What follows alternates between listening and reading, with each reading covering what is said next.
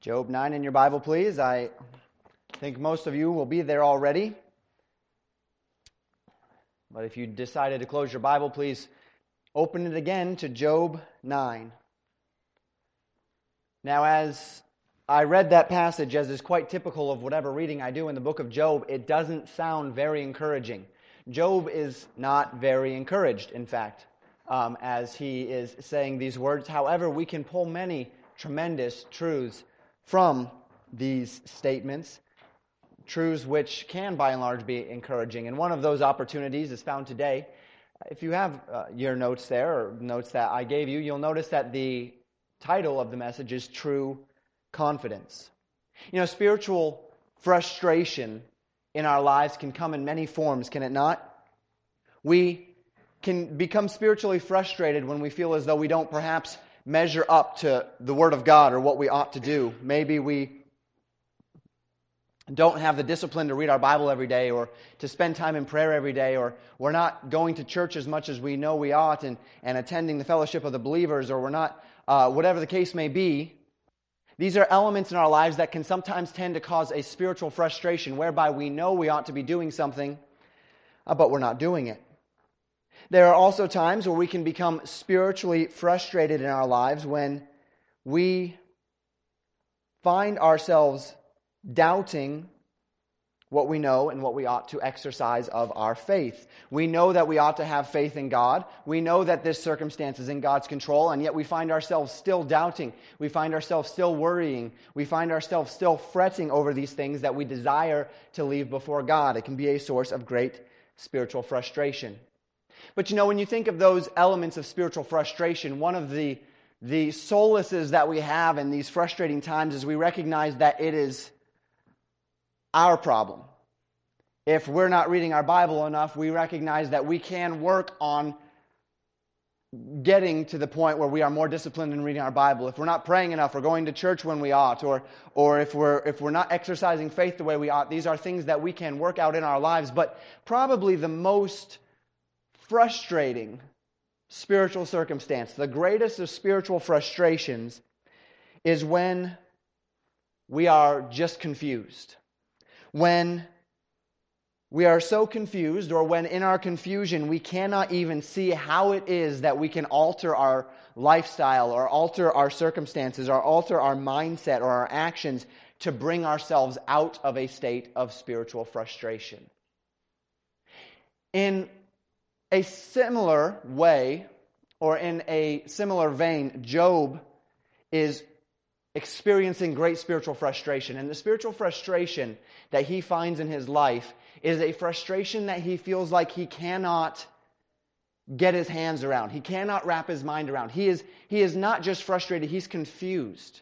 He doesn't know what's going on. He doesn't know what God is doing. And so he has no means by which to alter his course or change the way he's operating to get out of the difficulties that are in his life. That's what we're going to look at today in Job 8 and 9. But as we do so, what I am going to, the direction we're going with this, is an opportunity to see how the spiritual frustration that Job is going through need never touch our lives as believers. And the reason why it need never touch our lives as believers is because the very thing that Job calls for, the very thing that Job says, if I only have this, I would not I, I would not have any confusion. I would not be, I could, I could deal with my circumstances if only I had this. That element that Job longs for is an element that you and I have. We'll look at it as we continue in the text. Two insights into Job's confusion from Job 9 and 10 that reveal to us the greatness of our salvation. Let's look at them together, beginning in Job 9, verse 1, and we'll go through verse 25 for this first point. The first insight your standing before God is entirely dependent upon God. Your standing before God is entirely dependent upon God. Verse 1 of chapter 9 says, Then Job answered and said. As we would expect, Job's response in chapters 9 and 10 is a response to what Bildad had said in chapter 8. We talked about Bildad and what Bildad had said last week. And so Bildad made these claims just in case you forgot, or for the many that were not able to be here last week for weather or perhaps illness as well. Let's remember what he said. Bildad had great things to say. He had excellent truths to say. And not only were they good, but they were accurate. They were indeed accurate. However, we recall his proper statements ended up coming to improper conclusions. What we called this last week was a logical fallacy. He said, This is true of God, that God is just. This is true of God, that God does not pervert justice or judgment. Therefore, Job, you're mired in sin. Therefore, Job, God killed your children because of their sin. He drew an improper conclusion from true assertions, and we, we talked about that last week. Now, the end of his argument, he contended that those who forget God are destined to destruction, and those who are right with God will not be cast away by God. Now, Job listened and he disagreed with Bildad's conclusion, as we know and we'll see as we continue in the text. Bildad's com- conclusion is in fact false.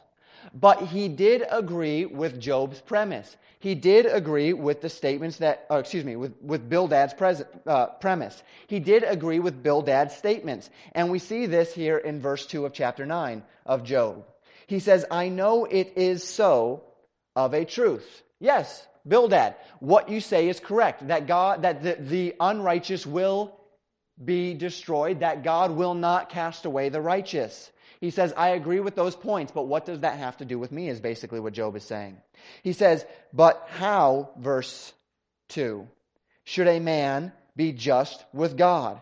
How can a man have right standing before God? Bildad, you said that the man that has a right standing before God is the man that God will spare, and the man that is unrighteous is the man that God will cast away. I agree with you, but how shall a man be just with God? What is your standard, Bildad? You're saying that because I have these terrible circumstances in my life, because I lost my children, because I lost my health, because I lost my livelihood, you're saying that I am one of these unrighteous, that I don't agree with that. I agree that the unrighteous will perish, that the righteous will be kept by God, but I don't agree with your conclusion.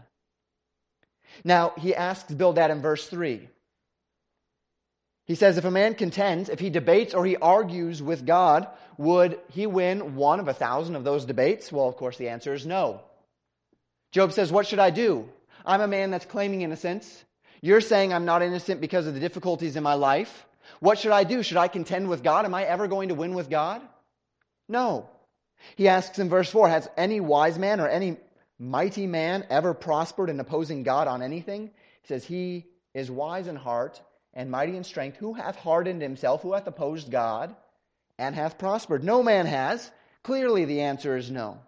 Well, these questions arise as Job is continuing to reconcile his circumstances with his obedience to God. He's saying, Bildad, I agree with you that the righteous will be established, the wicked will be destroyed. No one here, however, can testify of my unrighteousness. What can I do about it? I can't go and debate God. I can't try to convince him that I do not deserve what I'm going through. He says, No man, regardless of his righteousness, can contend with God's actions. Well, as Job continues in verses 5 through 12, he describes why it is that no man, be it a righteous man or an unrighteous man, could ever contend with God's decisions, with God's actions, with God's will. Notice what he says, verse 5. God is a God which removeth the mountains, and they know not, which overturneth them in his anger, which shaketh the, shaketh the earth out of her place, and the pillars thereof tremble, which commandeth the sun, and it riseth not, and sealeth up the stars, which alone spreadeth out the heavens, and treadeth upon the waves of the sea, which maketh Arcturus, Orion, and Pleiades, and the chambers of the south, which doeth great things, past finding out, yea, and wonders without number. Lo, he goeth by me, and I see him not. He passeth on also, but I perceive him not. Behold, he taketh away. Who can hinder him? Who will say unto him, What doest thou?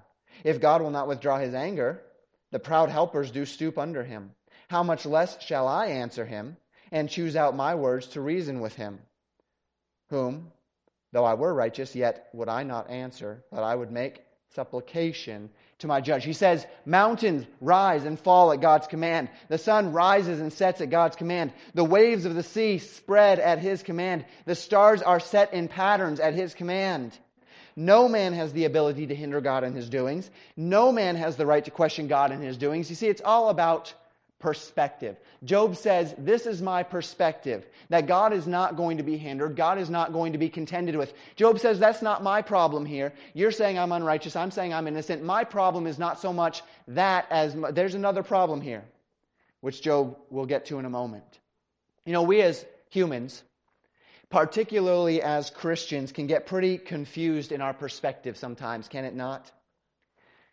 Humans see great buildings terrific structures, technologies, and we begin to think that we are something pretty amazing. Look at all that we can do. Look at what man is capable of.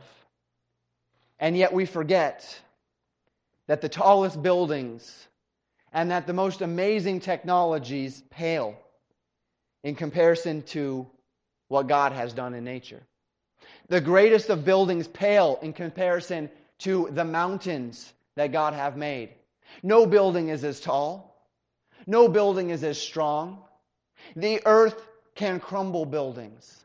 The earth can shatter technologies. No small, minute technology, no microchip, no nanotechnology that has been created has any precision when compared to a human cell, when compared to the atoms when compared to those intricacies that we see in nature. We forget that God's creation, that God's handiwork, that God's order is far and away greater than anything man has ever done. But we, in our Christian lives, do this as well. And this is the perspective that Job is calling out here. See, we as Christians, we begin to think that we're pretty good people. We do good things. We're good moral people. We understand a lot about the world that we live in. We have great wisdom. We can uh, trace a lot of, uh, of, of what's happened in this world in accordance with God's plan. And we begin to think a great deal of ourselves. We begin to think that maybe God's favor with me is tied into my righteousness. Maybe God loves me and God blesses me because of all the good things I do. And we forget that anything good that we have, anything good that we are, anything good that we ever were and ever will become is only a shadow of the goodness of the one that made us. That anything that we have that is virtuous in this life is only accomplished from Christ living it out through us. That anything that we have that's worth anything in this life is attributed to God, not to us. And so Job gives a needful perspective here. He says, Bildad, here you are saying that I am suffering because of my unrighteousness. What you're trying to tell me is that I can do anything before God that makes me just. How can a man be just with God, Bildad? Right here, let me point out where Job is going with this. We're not going to, we're not there quite yet, but let me point out where Job is going with this. Where he will end up.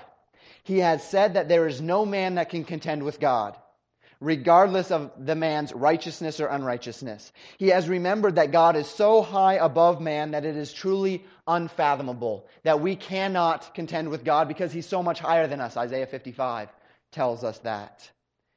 And so his conclusion will be this if only there was a mediator. If only there was someone standing between the Almighty God and me as a fallible man that could reconcile us together. If only there was someone between us. I could contend with my circumstances if only I knew that there was somebody pleading my case before God. That's where Job is going with this. That can give you an idea as to where we will be going with this as we continue. Our first point, however, is still here that your standing before God is entirely dependent upon God Himself. God, Job states as much in verse 13 No man can stand before God unless God allows him to do so. He says, if God will not withdraw his anger, the proud helpers do stoop under him. God, it's, it's up to God whether he will, he will withdraw his anger. Therefore, Job says he cannot dare question God for what God is doing to him. But while Job will not dare question God, he says in verse 15, he would desire to make supplication to his judge. He says, I'm not questioning God's will, but I would desire to make supplication to him, to to alleviate my confusion as to why what's happening is happening. Job states that his complaints have not been an attempt to question what God is doing, but a humble appeal to the judge of all men to cease the tribulation and to give reason. Because Job is being broken. Notice what he says in verses 17 and 18. For he breaketh me with a tempest and multiplieth my wounds without cause. He will not suffer me to take my breath but filleth me with bitterness. Have you ever been in a situation, perhaps, uh, I suppose water is the situation I'm thinking of, where you feel like you can't catch a breath? When I was younger, of course, boys being boys, we would, the guys would get in the pool together and we'd dunk each other, right? And the only time where I had a real big problem with that is when some guy was dunking me and he wouldn't lift me up enough to feel like I could get a breath before he dunked me back under again. And I was kind of a scrawny kid, so I got dunked a lot.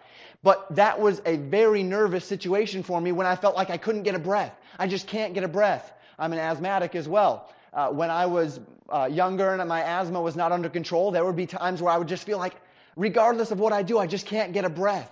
There's a frustration there when, you, when you're trying everything you can and you can't get a breath. That's what Job is saying here. He says, He will not suffer me to take a breath. As soon as one thing happens, another thing happens, and another thing happens, I can't even catch a breath of fresh air before something else bad is happening to me. He says, If I speak in the strength of strength, lo, he is strong, and if of judgment, who shall set me a time to plead? Job says he cannot speak of strength and judgment before God because God is perfect in strength and judgment. Verse 20, he says he cannot justify himself for any perfection that he would claim. Any justification he would claim would be perverse, would pale in the eyes of a perfect and a just God. And so Job says there's only one conclusion I can come to. Verse 22. This is one thing, therefore I said it. He destroyeth the perfect and the wicked. Job says there's only one conclusion I can come to, and that is that the physical circumstances of my life have nothing to do with whether I'm righteous or wicked. That God destroys the righteous and the wicked. And notice his proof in verses 23 and 24. Disaster brings sudden death upon the innocent. The innocent still die. And then he says in verse 24, the earth is run by wicked men. He says the earth is given into the hands of the wicked. We can see that all around us every day. How can we say that the, only the righteous prosper and only the wicked falter? When we look around our world and we see wickedness in high places? When the world is run by wicked men, when our country is run by wicked men, when we see wealthy men who are wicked, when we see rich men who, uh, be it property, be it physical wealth, be it whatever the case may be, don't honor God. And we see men of righteousness, men who love God, suffering, cancer, illness, poverty, persecution, death. Job says, I can only come to one conclusion that God destroys the righteous and the wicked. That God allows good and bad to happen independent of our righteousness or our wickedness before Him, independent of our sin or lack of sin. And so God being so high above man, is also man's only hope.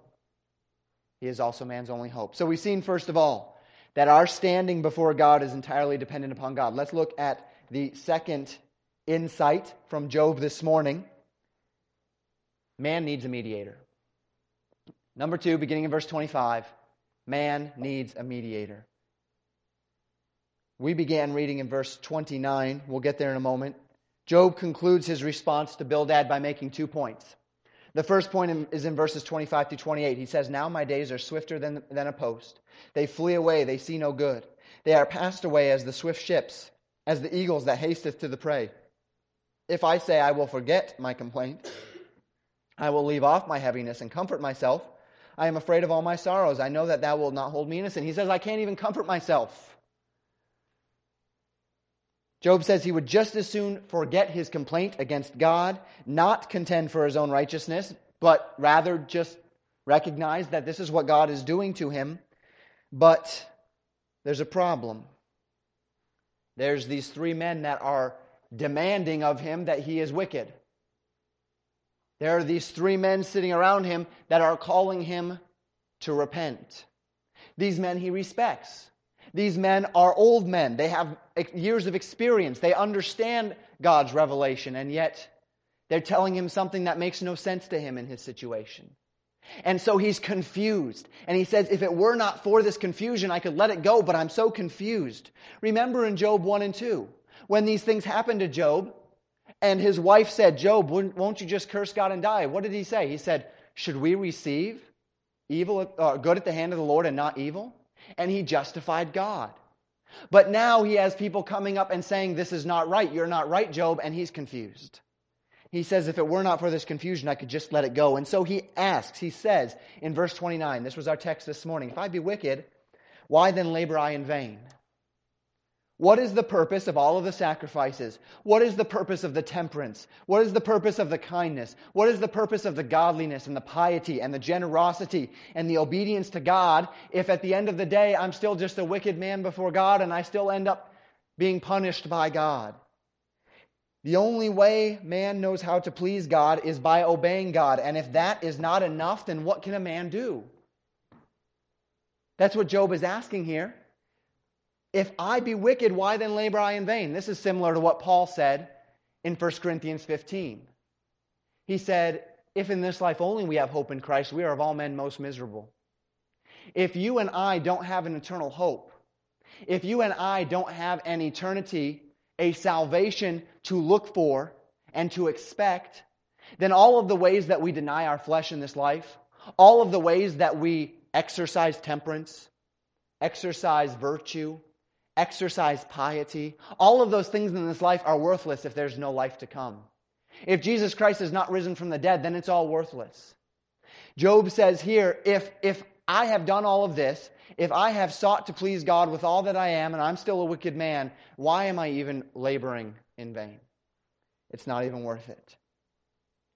But this is where Job says it. Verse 33. Everyone look at verse 33 with me. If you mark in your Bibles, this would be a good verse to mark.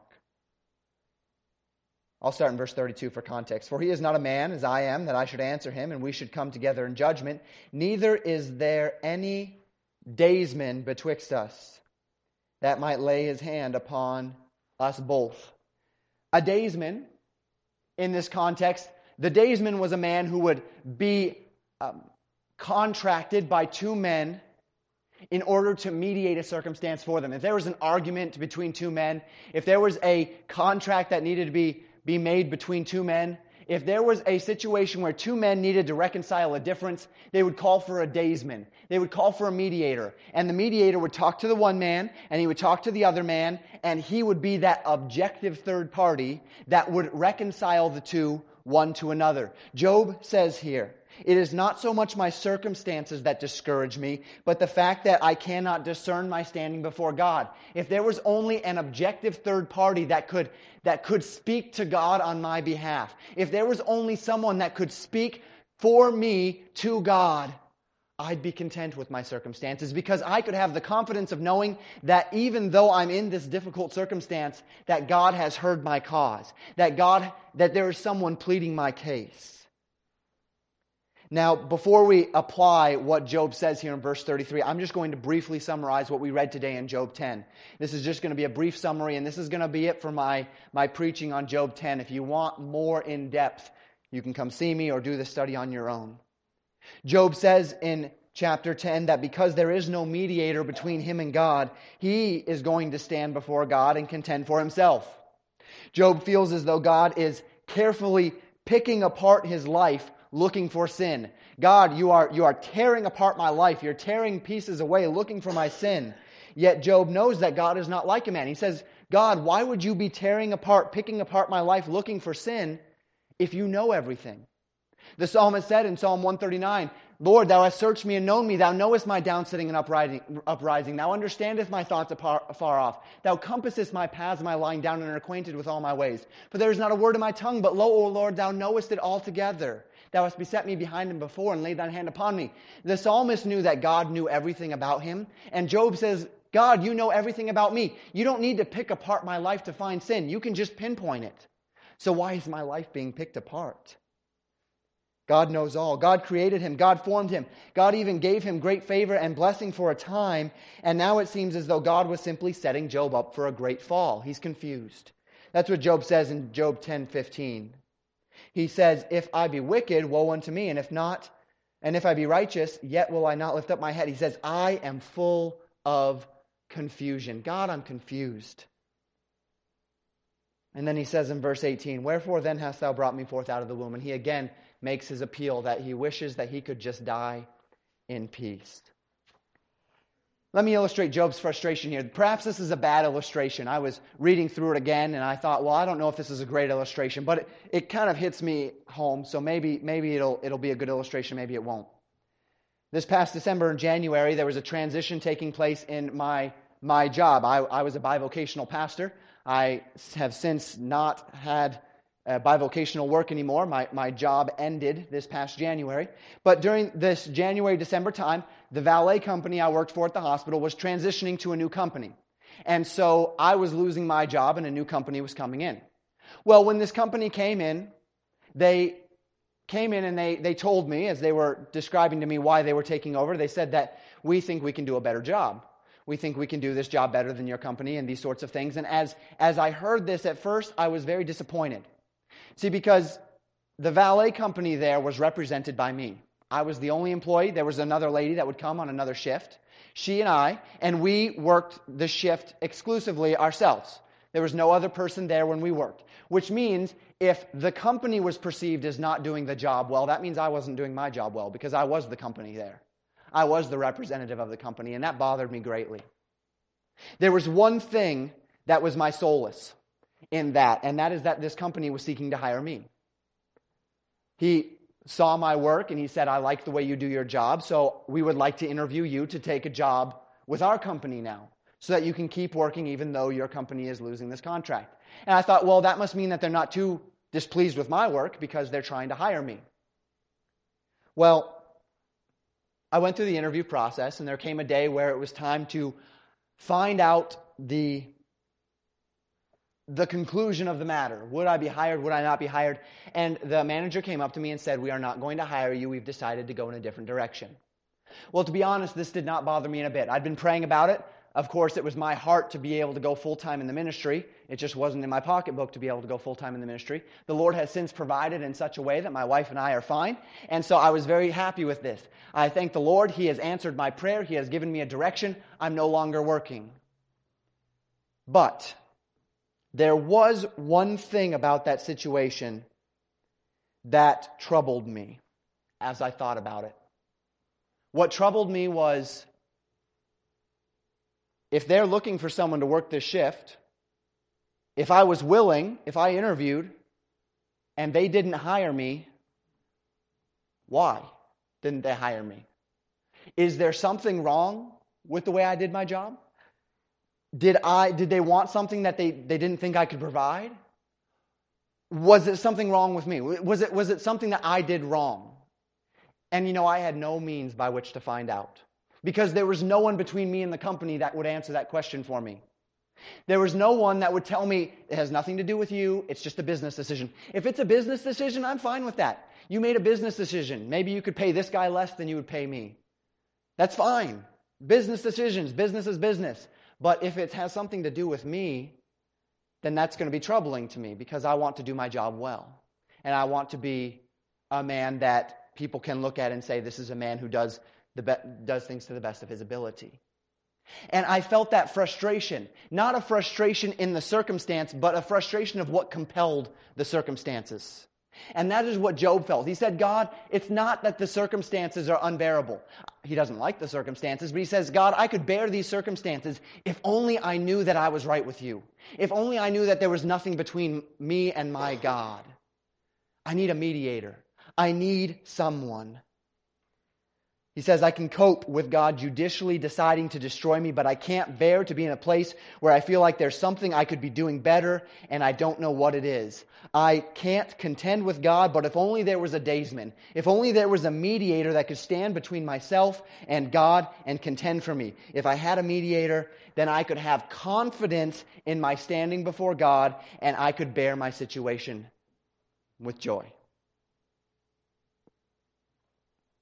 As God heard these words out of the mouth of Job, I would like to think in my sanctified imagination that the second person of the Trinity, God the Son, was looking down at Job, knowing that it would still be some 3,000 years before he would die on the cross and become that mediator for men. I can imagine God the Son sitting at the right hand of the Father saying, I'm coming, Job. The mediator is coming. There will be a mediator between God and man. There is coming one who will stand between a holy God and a sinful man and become the mediator to give mankind the confidence to stand before the very throne of God. And it won't be confidence in himself. Man won't come to God with his own confidence in his righteousness. Man won't come to God with his own confidence in his works. Man will come to God with boldness because he knows that there's a mediator and that mediator is reconciling him to God. The mediator is coming. And now, in 2013, we read these words of Scripture and we recognize that the mediator has come. God began with what he describes in Hebrews as a shadow mediator, the high priest, a fallible man practicing mediation between God and man through a sacrificial system. But this was only for a time and it was only a shadow of that which was to come. Until the great high priest, the perfect mediator, would come into the world, and that perfect mediator, that great high priest, is the Lord Jesus Christ. And so 1 Timothy 2 5 states, There is one mediator between God and men. That mediator is not the Pope. That mediator is not Mary. That mediator is not Paul. That mediator is not any other man, but the man, Christ Jesus one mediator between God and man, the man Christ Jesus. Hebrews 4 14 through 16 states, Seeing we that we have a great high priest that is passed into the heavens, Jesus, the Son of God, let us hold fast our profession, for we have not an high priest which cannot be touched with the feelings of our infirmities, but was in all points tempted like as we are, yet without sin. And here's the conclusion of the, the writer of Hebrews. Let us therefore come boldly unto the throne of grace that we may obtain mercy and find grace to help in time of need. You see, it's because we have a mediator that we can come before God. It's because we have a mediator that we can appeal to God. And it's because we have a mediator that when we get into circumstances, troubles, trials, and tribulations in our life, we can have the confidence of knowing that God is not judiciously destroying us for sin because we have a mediator in heaven that is appealing to God for us because God looks down on us and he sees Christ's righteousness in us. It's not about us, it's about Christ in us. Now, how does this mediator become our mediator? We've talked about Lord Jesus Christ being our mediator, but he's not the mediator for every man. See, because he is the mediator of those who have been saved by grace through faith. Now, Jesus Christ died for every man. Every man is a sinner. Every man is unrighteous before God. Job even asked it How can a man be just with God? A man cannot be just with God. But there is a mediator who is just with God. But see, there's an expectation. Ephesians 2 8 says, For by grace are we saved through faith and that not of ourselves. It is the gift of God, not of works, lest any man should boast. So when we recognize our need, our sin, and we see that there is a mediator who has taken upon himself the reconciling work of reconciling God to man, then the scriptures say we need to accept that mediator for ourselves. We need to appropriate the person and the work of that mediator. We need to believe on Jesus Christ to be saved from our sin, and so that we can have that mediator between God and man, the man Christ Jesus. Now, if you have not today accepted that mediator for yourself, then there is no one reconciling you to God. And so you are on the path toward destruction. The scriptures say an eternity in hell, in the lake of fire, as a just consequence of your sin. But there's a mediator who has paid the price for our sin and who stands at the right hand of the Father. And for any man who will believe on Jesus Christ, be saved from their sins, accept the free gift, accept the person and work of Jesus Christ as he claimed himself to be, God in flesh, he will become the mediator between God and man, reconciling you to God for eternity. Now, for we who have received this gift of salvation, what does the mediator mean for you? What does Jesus Christ's mediatorial role, we could say, mean for you? Well, first, what does it not mean? What does Jesus Christ as mediator not mean? It does not mean that bad things won't happen to you. It does not mean bad circumstances will not come into your life. It does not mean you won't get sick. It does not mean that you won't be poor. That's not what this means. In fact, the mediation of Jesus Christ makes no comment at all regarding the presence or absence of physical difficulty or physical goods in this life. What does it mean that Jesus is your mediator and my mediator? Well, in a word, it means confidence. It means when bad things happen, or when good things happen, or when nothing is happening, or when everything is happening, we who are Holy Spirit and dwell believers, we who know that we are in Christ, we who have accepted the gospel of Jesus Christ by grace through faith, we who are born again, we never need to feel the confusion of being alone in our circumstances.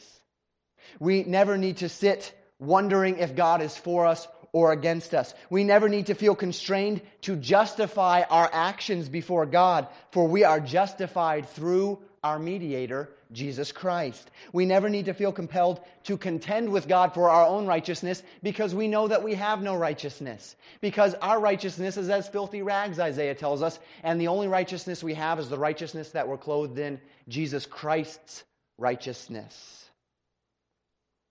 Let me remind you Job didn't need to justify himself either. He did not need to contend for his own righteousness either. This is what Bildad told, or Job told Bildad in chapter 9.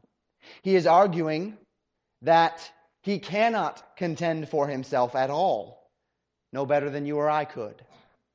But what Job lacked, that we have, is the personal confidence in his standing before God through the perfect mediator. Job lacked it. You do not. Job didn't have it. We do. And so when the trials of life come, we who are under the blood of Jesus Christ can rest in complete assurance that God's dealings with us are dealings through the mediation of Jesus Christ. That's why Paul could say in Romans 8:28, "For we know that all things work together for good to them that are in Christ Jesus, who walk not after the flesh, but after those who love God, excuse me. That, for we know that all things work together for good to them that love God, to them that are the called according to his purpose. I put Romans 8:20 or Romans 8:28 and Romans 8:1 together there at the beginning. That's why Paul could say that. Why are all things being worked together for good? Because we know that God is working through our mediator, through Jesus Christ. And there's no question as to our standing before God because we in Christ are holy and without blame before Him in love. Ephesians 1 4. So as we close, let's apply. Let's think about these circumstances in our lives. I asked it already, let me ask it again. Is Jesus Christ your mediator?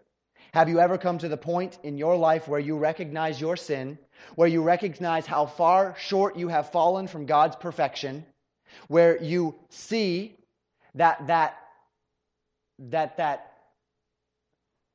unrighteousness, that your falling short has put you on a path toward hell, toward destruction, towards punishment as a just recompense of your sin, but that you recognize the remedy.